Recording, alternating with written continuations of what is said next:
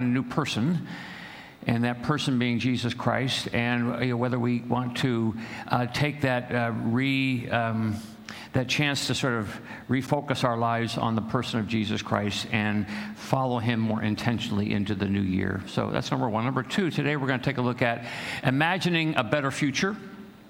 And sometimes, you know, we get ourselves stuck in this rut, and we wonder, is this just the way life is going to be? And uh, with Jesus, I think we are given the opportunity to imagine a better future. And we're going to look at the story that was Sue just read for us uh, about uh, the wedding at Cana in Galilee and uh, Jesus turning water into wine. Talk about a better future. Water into wine. Okay. So to that end, let's pray.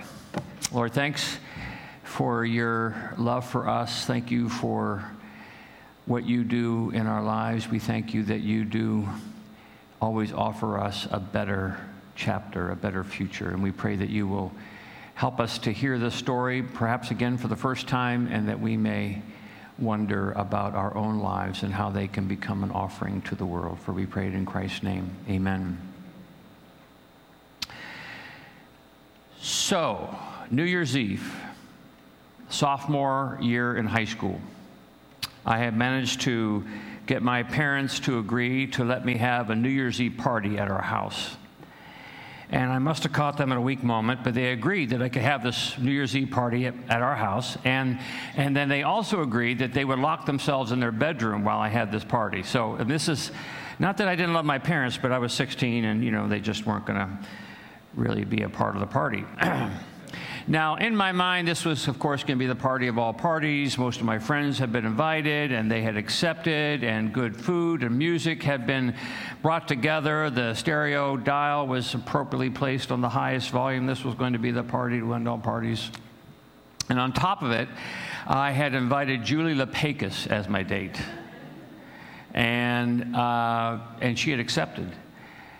And Julie Lepakis was one of those women that was out of my league, you know, just kind of out of my league. But in a weak moment for her, she said yes. So uh, this was going to be a, just a great night. So about a half hour before the guests were to arrive, my father, God rest his soul, offered to build me a fire in the downstairs fireplace where we were going to have the party. What's a winter's party without a fire, he asked, and I was ambivalent about the idea, but I thought, well, what the heck, you know, give him something to do so he can go build a fire for me. So, so downstairs he went to build the fire while I took care of some things upstairs. About ten minutes later, I smelled something, and a couple minutes later, I saw something, and it was smoke. So I raced to the door to the downstairs, opened it, and this black smoke starts billowing up the stairs. And I make my way down to the stairs, coughing and wheezing, and could see my father trying to douse this flame out with his with some water and yelling to me, "I forgot to open the flue." So I ran for some more water, and by that time we got the fire out, the whole house was filled with smoke, and my teenage life was flashing in front of my eyes. And so on this ten-degree Michigan night, we opened all the windows to the house to spray and sprayed Lysol over the walls, and we put Saran wrap on the food in order to keep the Lysol and the smoke away from the food. Let me tell you, if you want to impress your friends with a party, knock the temperature down to about fifty degrees in the house, spray Lysol all over the place, and keep Saran wrap on the food. Oh, they were impressed. But in comes Julie Lepakis, and all my all my worries seemed to dissipate. The party began. A half hour later, Julie Lepakis got a nosebleed, and she spent the next half hour walking around with her head up into this, staring at the ceiling until she decided she better go home. So that was the only date I had with Julie Lepakis. Things did not get much better than that, and so I ended the night, I think, with my father watching Dick Clark and the ball drop, with a little fire in the fireplace. So it was to this moment of teenage dread and disappointment that my mind turned when I was reading again this story about the wedding at Cana It is likely the most famous or infamous wedding in history, at least the one most remembered.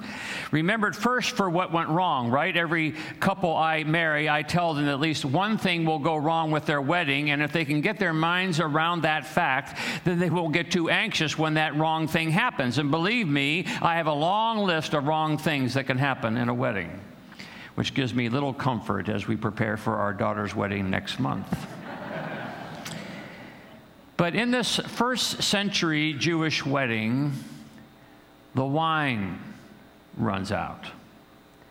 Now, I don't have time to go into all the details of what first century Jewish weddings looked like, but suffice it to say, they beat a high school New Year's Eve party. These parties didn't last a few hours, they lasted a few days. And it was the expectation that the food and wine would keep coming throughout those days. No empty platters, no empty bottles. It was the code of decent hospitality. It was the sign of blessing upon a couple. Maybe you start with the expensive wine first when their palates are a little more sensitive, and then slip in some of the cheap stuff later on. But wine you shall have upon request. So the wine runs out. Yeah, things will go wrong with a wedding, but this cannot be one of them. Shame, embarrassment, and disgrace begin to descend upon this poor family and this poor couple. And that's when Mother Mary goes to son Jesus and wonders if anything can be done. They have no wine, she says. They have no wine. But Jesus hesitates. There is this pregnant pause. Jesus was used to be called on to give a prayer at these things. He's not asked to tend the bar. But it's more than just that. Jesus hesitates. He has this pregnant pause, perhaps because Jesus and the rest of us are trying to figure out, what is the future going to hold? What could really happen here?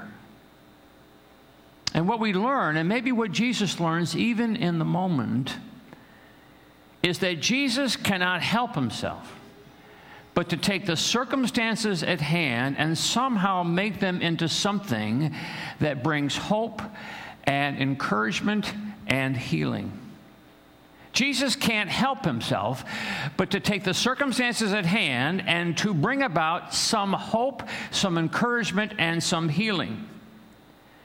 So what do we got, Jesus says? Well, we see we got some water, and we, we got some jars, and we have a wine steward. Let, let's see if we, let's put the water into the jars, and it filled up to the top, and, and, and, and let's see if we get that over to the wine steward, and let's see if we can kind of make some, some water out of, so make some wine out of water. And so, sure enough, exactly what happens, Jesus takes the water, gets it put into the jars, the jars get taken over to the steward, the steward tastes the water, which has become wine, blesses the wine, and now all of a sudden, we got people walking around with full glasses and saying, whoa, this is some vintage. What year did you say this was? And the couple will say, that's the year it all went wrong. This is, we learn, what Jesus' M O is, to take our present circumstances, either of fortune or misfortune, and try to make them into something that brings hope and encouragement and healing, to produce, shall we say, a fine vintage. You know, it won't be long before Jesus and his disciples look out and see a few thousand hungry souls. And Jesus tells the disciples to come up with a meal plan. And the disciples really don't know what he's talking about, so they commandeer this little boy's lunch, and they say, well, here's what we got. We got five loaves and two fish, but what are they among so many? And Jesus takes the circumstances at hand and makes them into something that brings hope and encouragement and healing. Twelve baskets are left over. I call that a rich vintage. The woman comes to the well with her empty bucket and wounded past, and, and Jesus takes the circumstances of her life and makes them into something of hope and encouragement and healing, and she goes back home to see the home folk, and the home folk say, whoa, now there's a new vintage. The woman caught in adultery gets thrown in front of Jesus, surrounded by a bunch of angry, bloodthirsty men who managed not to be very angry with the man who was complicit in this adultery. And that's another sermon. And Jesus takes the circumstances at hand and makes them into something of hope and encouragement and healing, and tells the men, you know, let the one without sin be the first to cast the stone. And says to the woman, you go and sin no more. A new vintage. It just seems to be the way that Jesus works. He takes the mixed ingredients of our lives, the unsorted circumstances, and he can't help himself but to take what we have and make it into some sort of rich vintage for the purposes of healing and encouragement. And isn't that, that the way it often goes, that our, our best opportunity to become agents of healing and encouragement in the world comes not from having gotten it all right, not from having, you know, the perfect elements, not have, from having the perfect resume, but from the winemaker who takes whatever conditions that prevail and makes them into a rich and unique vintage for us to share with the world. A college friend of mine was born with a cleft palate, and over the course of his childhood and young adulthood underwent well over twenty surgeries to little by little correct and repair his craniofacial issues. So would it be a surprise or not a surprise to learn that what he gave his life over to after college was to research and teaching and clinical work as a university professor in the field of craniofacial issues and speech issues in children? Hmm. A rich vintage. Andrea Jaeger was the youngest woman's tennis player to be seated at Wimbledon. She had risen up the ranks of professional tennis long before she made it even halfway through her teenage years. And with her rise came the loss of any semblance of childhood or family. Her dad was a stereotypical overbearing coach, and her friends, well, shall we say she didn't really have any friends. Instead, she was forced into the pressures and competition that would cripple the strongest of adults. And before she even got to the end of her teenage years, she had grown bitter and disillusioned, and in the end, burned out. So would it be a surprise or not a surprise to learn that she took all of her tennis winnings and started a foundation and a camp for children with cancer? That she's given every day of her life since leaving tennis to be with children and to give them a little joy while they face the scariness of life. Hmm. A rich vintage. I remember reading an article in the Wall Street Journal a few years ago entitled "Breakfast with Saint Peter." And it was written by a man named Bob Brody, a New York man who had shown up for work one morning and was told that they, his job had been eliminated, and so there's the door. And after getting over the shock of being fired, he reached out to his network of associates and friends to start the process of finding a new job. And one friend, a man named Peter, with whom he had lost contact for years, had asked him to breakfast. And at breakfast began to share from his own experience of losing and finding jobs, ideas on what John, what Bob could do. But it wasn't just one breakfast, it was many breakfasts and many coaching sessions and many emails and many phone calls from this man named Peter. And one breakfast, Peter showed up not looking himself and was forced to reveal his secret. That all the while helping his friend Bob, he had been fighting his own battle against prostate cancer. Why, said Bob, why all this time with me you got your... Oh, he said, it takes one who needs encouragement to know how much someone else might need the same. Hmm, a rich vintage. Have you ever stopped to think that the events and circumstances of your particular life can be turned into the ingredients of a better and more meaningful future? Each one of us, with the help of this winemaker, has the potential, with whatever the circumstances have been or are, to become a rich vintage, to somehow imagine that all of what has happened and is happening to me right now are the ingredients for somebody else, somebody else's hope and healing. When George Carlin, the great and somewhat profane comedian, died ten years ago, out in print came not only the story of his own life, but the stories of the lives that Carlin touched quietly. As with most comedians, his comedy was born out of a life of pain, right? Kicked out of summer camp, dropped out of high school, demoted in the Air Force, drug abuse, dying a thousand deaths in front of a thousand audiences. But from such circumstances came a brilliant comedian. So would it be a surprise or not a surprise to hear the story of Liz Mael, who at the age of fifteen wrote to forty-five comedians seeking advice on how to be a comedian? She heard back from two. One wrote and told her to become an English major, and the other called George Carlin. He talked with her for a while, gave her some tips. A couple years later, they met in person, and Carlin opened up his laptop and showed her all the files in which he had stored his material. Every few months, they would talk on the phone, and Carlin became her biggest cheerleader. The last they talked was two days before he died. A rich vintage.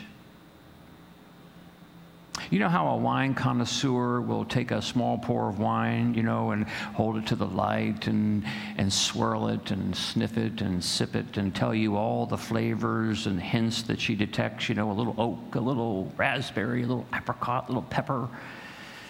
And it's all been the result, right, of all these vintage elements, right? The rain and the soil and the storage and the bottling and the sun. I mean, you name it. It all goes into this wine. Well, don't you wonder if it isn't the case that the compendium of our lives gets poured into a wine glass, held up to the light and swirled and sniffed and sipped? And with it comes these hints of experience and circumstance, both past and present. And if we let it, if we let the Savior, can it not turn into this rich vintage? And folks will say, hmm, this is good. I detect, uh, I detect a, a brilliant piano recital in the fourth grade. I, I detect a failed New Year's Eve party in high school.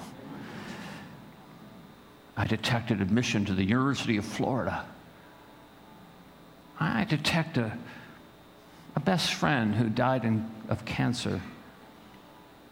I detect the joys and strains of raising three children.